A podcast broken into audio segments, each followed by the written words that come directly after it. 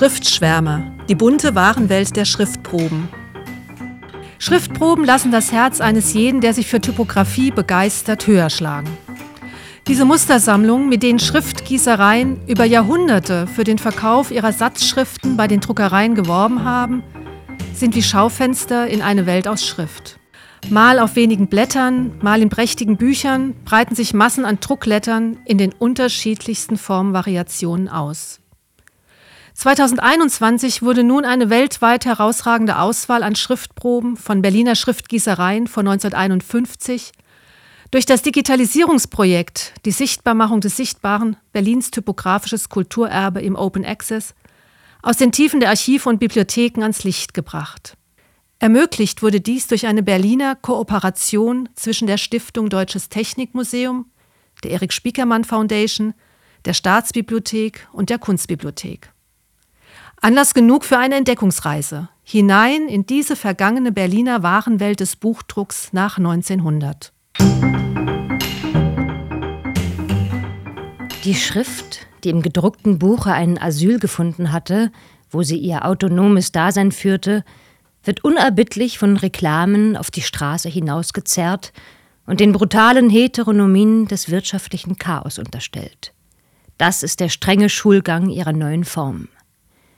Wenn vor Jahrhunderten sie allmählich sich niederzulegen begann, von der aufrechten Inschrift zur schräg auf Pulten ruhenden Handschrift ward, um endlich sich im Buchdruck zu betten, beginnt sie nun ebenso langsam, sich wieder vom Boden zu heben. Bereits die Zeitung wird mehr in der Senkrechten als in der Horizontale gelesen. Film und Reklame drängen die Schrift vollends in die diktatorische Vertikale. Und ehe der Zeitgenosse dazu kommt, ein Buch aufzuschlagen, ist über seine Augen ein so dichtes Gestöber von wandelbaren, farbigen, streitenden Lettern niedergegangen, dass die Chancen seines Eindringens in die archaische Stille des Buches gering geworden sind. Heuschreckenschwärme von Schrift, die heute schon die Sonne des vermeinten Geistes den Großstädtern verfinstern, werden dichter mit jedem folgenden Jahre werden. Die Großstadt als mediale Apokalypse. So beschreibt Walter Benjamin im Jahre 1928 seine Heimatstadt Berlin. Ausgerechnet die Schrift, das Medium, das wie kein anderes mit dem Menschen und seiner Fähigkeit zur Erkenntnis verbunden ist, verurteilt der deutsche Philosoph und Kulturkritiker als eine Plage der Moderne die Sinne und Geist befalle und zersetze. Und tatsächlich, wer Benjamin in Berlin der 1920er Jahre begleitet, glaubt sich in einer babylonischen Schriftverwirrung. Hauswände und Litfaßsäulen sind übersät mit Plakaten, ständig wird man von den großen Schlagzeilen der über 100 Berliner Tageszeitungen bedrängt, die von Zeitungsverkäufern unnachgiebig angeboten werden. Läden und Warenhäuser konkurrieren mit ausdrucksstarken Schriftzügen und Werbetexten um die Blicke der Passanten. Überall Schrift, wohin das Auge reicht. Schöpfer dieser riesigen Schriftschwärme sind über 500 Berliner Druckereien. Der Bedarf an Bleilettern ist dementsprechend gewaltig, sodass mehrere große Schriftgießereien ständig damit beschäftigt sind, diese enorme Nachfrage zu decken. Unter ihnen ist die Kreuzberger Hermann Berthold AG die mit Abstand erfolgreichste. Durch zahlreiche in- und ausländische Betriebsübernahmen steigt sie zur größten Schriftgießerei der Welt auf, mit Filialen in St. Petersburg, Moskau und Wien. Vor allem sie macht Berlin nach dem Ersten Weltkrieg zu einem internationalen Zentrum für den Schriftguss. Bleilettern werden damals schon längst nicht mehr von Hand gegossen. Maschinen haben seit Ende des 19. Jahrhunderts alle Fertigungsschritte übernommen. Dadurch verringern sich Produktionszeiten und Kosten ganz erheblich, sodass das Angebot der Schriftgießereien größer und vielfältiger wird. Und auch die Buchdruckereien profitieren von diesem Fortschritt, denn die Anschaffung von Druckschriften wird nun erschwinglicher. So entwickeln sie Schriftproben teils zu prächtigen Schriftbibliotheken mit Hunderten von Seiten. Reich verzierte Titelseiten kündigen jeweils die großen Abteilungen an, wie zuallererst die der Fraktur- und Antiquaschriften, die traditionell für den Druck von Büchern und Zeitungen verwendet werden. Dann im Anschluss gelangt man in die moderne Abteilung der Titel- und Akzidenzschriften, Schriften, mit denen Plakate, Anzeigen und Gelegenheitsdrucksachen gedruckt werden. In jeder Abteilung kann man sich über die lieferbaren Größen, Schnitte und Stärken der einzelnen Schriften informieren. Ob normal oder kursiv, fett oder mager, schmal oder breit, die Auswahl ist groß. Doch statt einer einfachen Auflistung von Alphabeten, Ziffern und Sonderzeichen schlägt einem meist ein wildes Gemenge aus Wörtern und Satzfragmenten entgegen, was der Literaturwissenschaftler Thomas Rahn in Anlehnung an das automatische Schreiben der Zürcher Dadaisten als eine Typografie Automatik bezeichnet. Kaiserliche Marinekommandatur in Kiel. Meister 34, Lehrherren 59, Denkmal Normandie, Bruno, Frankreich, Kolonien, Deutschland, Moor, Eros, Mund, Humor, Seher, März, Oktober, Juni, Kismet, Mai, Bromberg, Dori, Nordland, Bon, Erdbeere, das Wirken des Edelheim ist an keine Zeit gebunden und seine Taten fließen durch die Ewigkeit. Doch welchen Sinn hat also dieser buchstäbliche Wortsalat? Tatsächlich dient er allein dazu, Schriftsetzer und Drucker von der exzellenten Gestaltung der Schriftzeichen zu überzeugen. Davon, wie harmonisch sich die Formen zu den unterschiedlichsten Wort- und Satzbildern fügen. Schriftproben geben also nicht nur ein Wissen über die gute Formgebung von Schriften preis, sondern auch indirekt darüber, wie Lesen funktioniert. Denn das Auge tastet beim Lesen keine Einzelbuchstaben ab, sondern erfasst immer ganze Gruppen. Bereits Ende der 1870er Jahre war es dem französischen Augenheilkundler Emile Chaval mit Hilfe spezieller Instrumente gelungen, die sprunghaften Augenbewegungen beim Lesen aufzuzeichnen. Typografie war zum Gegenstand der modernen Leseforschung geworden. Herkules, Bernburg, Herodes, Phönizien, Kaiserliche Marinekommandatur in Kiel, Rundfunkhörer, Abendmahl, Meister 34, Gemäldegalerie, Marokko, Konstantinopel, Erfurt, Mandarine, Orange, Ananas, Erdbeere, Alexander. Allerdings werden nicht mehr nur Wort- und Satzbilder in Schriftproben vorgeführt sondern auch die vielseitigen Anwendungsmöglichkeiten einer Schrift in den einschlägigen Medien wie dem Buch, der Presse und der Reklame. Mittlerweile werden einzelnen Schriften sogar ganze Broschüren gewidmet, meist in Farbe und auf hochwertigen Papieren gedruckt. Textauszüge aus Romanen oder Gedichtbänden sowie fiktive Reklameanzeigen helfen dabei, Schriftbilder zu modernen Marken zu entwickeln. Denn Schriften werden in der modernen Kommunikationsgesellschaft nicht mehr nur gelesen, sondern auch mit den Augen konsumiert. Als Benjamin in den 1920ern durch Berlin flaniert, wissen die Schriftgießereien also längst um die symbolische Macht der Schriftbilder, um ihre Fähigkeit, Assoziationen, Gefühle und nicht zuletzt Stimmungen im Leser zu erzeugen. Machen Sie doch mal einen Selbstversuch und überlegen, welches Schriftbild am besten zu den folgenden Versen passen würde. Das Wirken des Edlen ist an keine Zeit gebunden und seine Taten fließen durch die Ewigkeit. Wer rückwärts sieht, gibt sich verloren. Wer lebt und leben will, muss vorwärts sehen.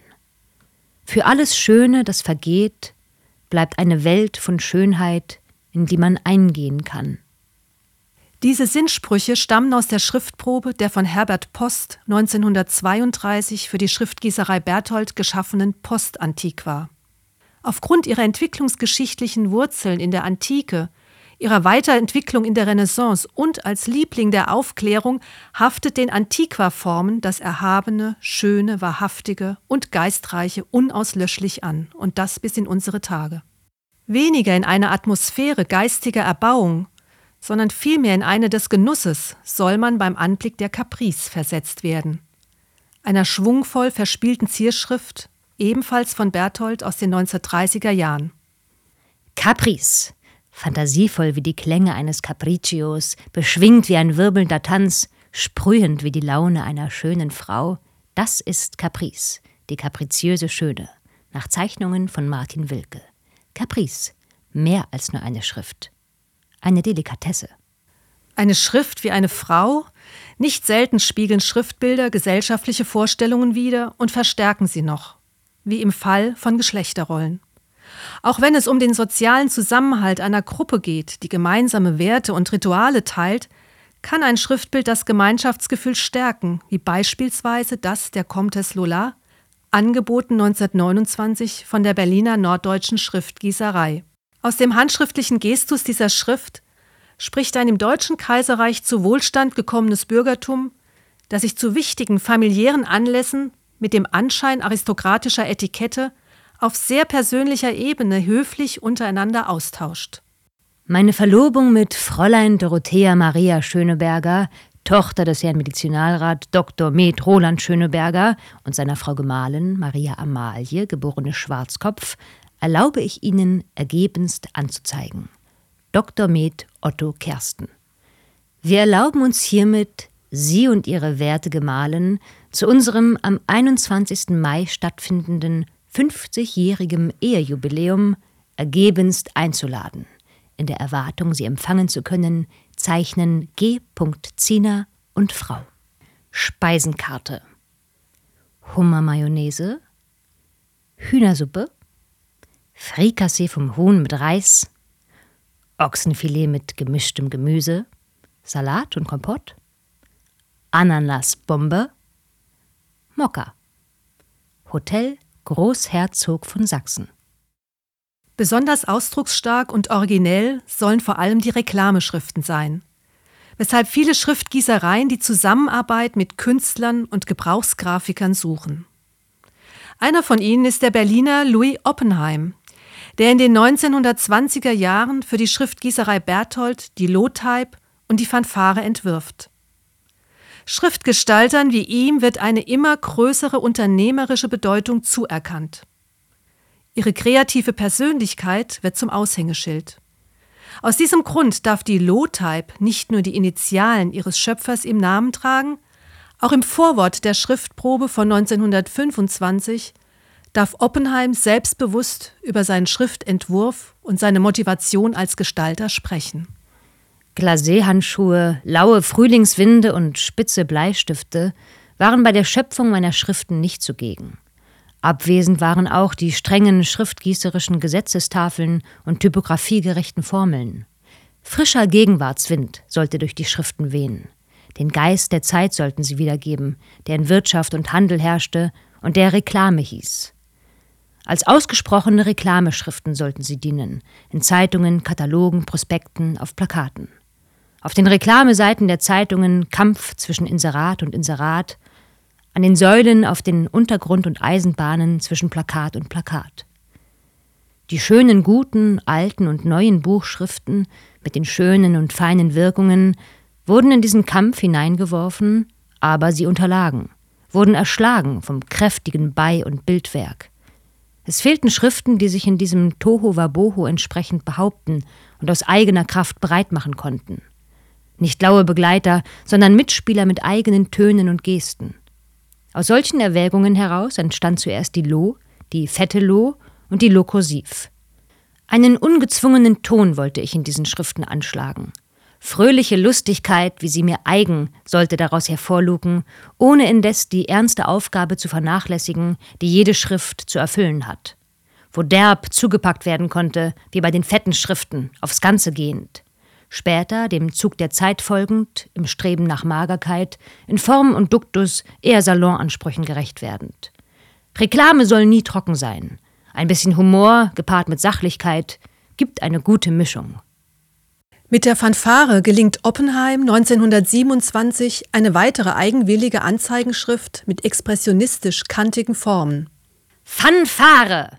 Eine neue Schrift von größter Schlagkraft durch bizarre Formen anreizend, weitleuchtend, leicht lesbar, das Auge anziehend, dem Gedächtnis sich einprägend, die Wortgebilde zusammenfassend.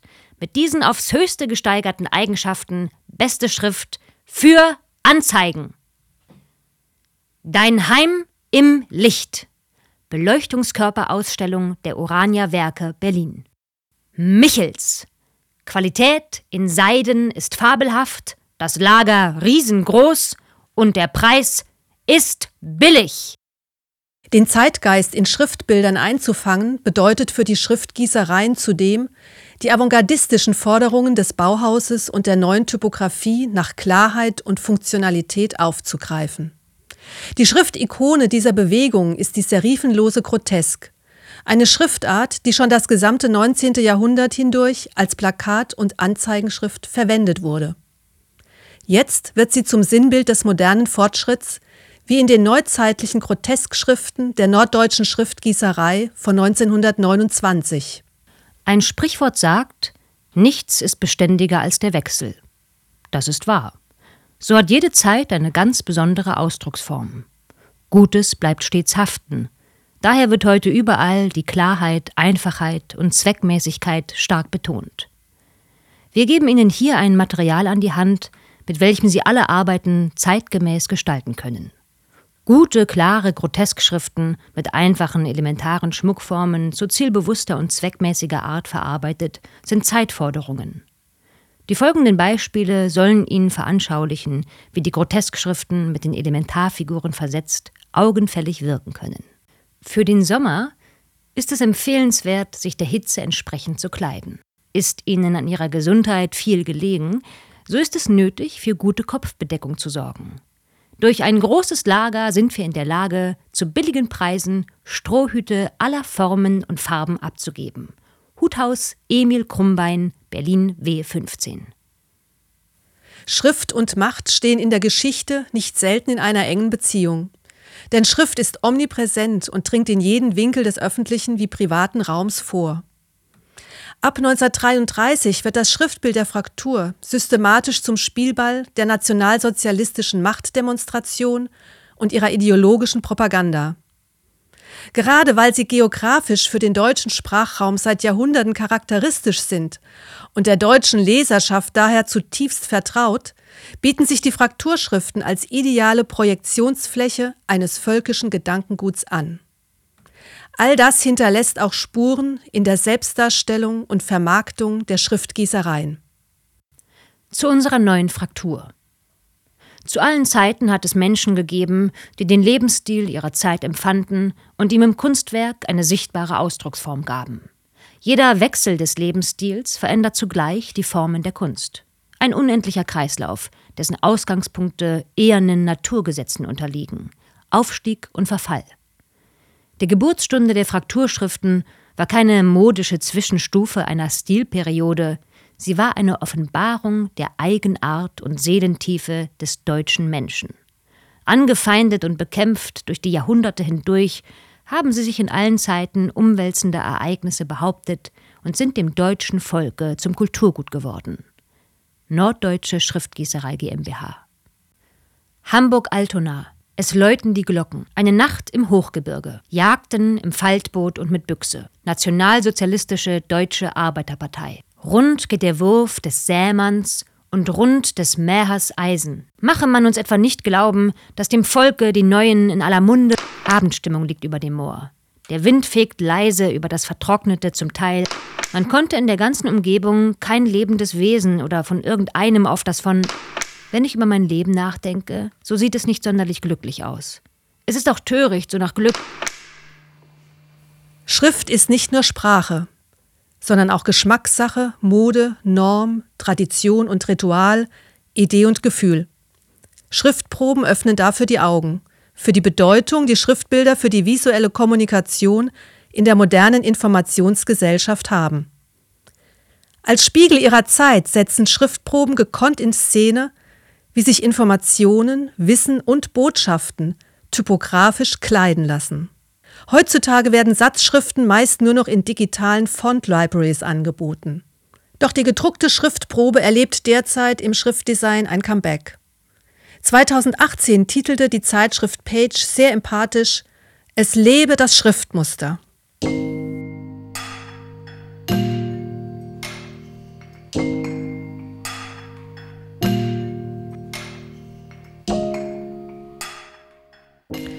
Das war Schriftschwärmer, die bunte Warenwelt der Schriftproben.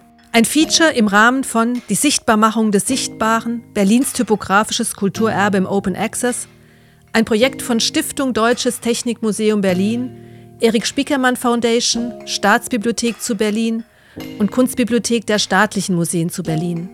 Gefördert 2021 durch das Programm zur Digitalisierung von Kulturgut des Landes Berlin. Redaktion und Produktionsleitung Katharina Walter, Es sprachen Ulrike Beerbaum und Katharina Walter, Audioproduktion und Musik Marc Eisenschink. Ein besonderer Dank geht an das Hans-Otto-Theater Potsdam für seine freundliche Unterstützung.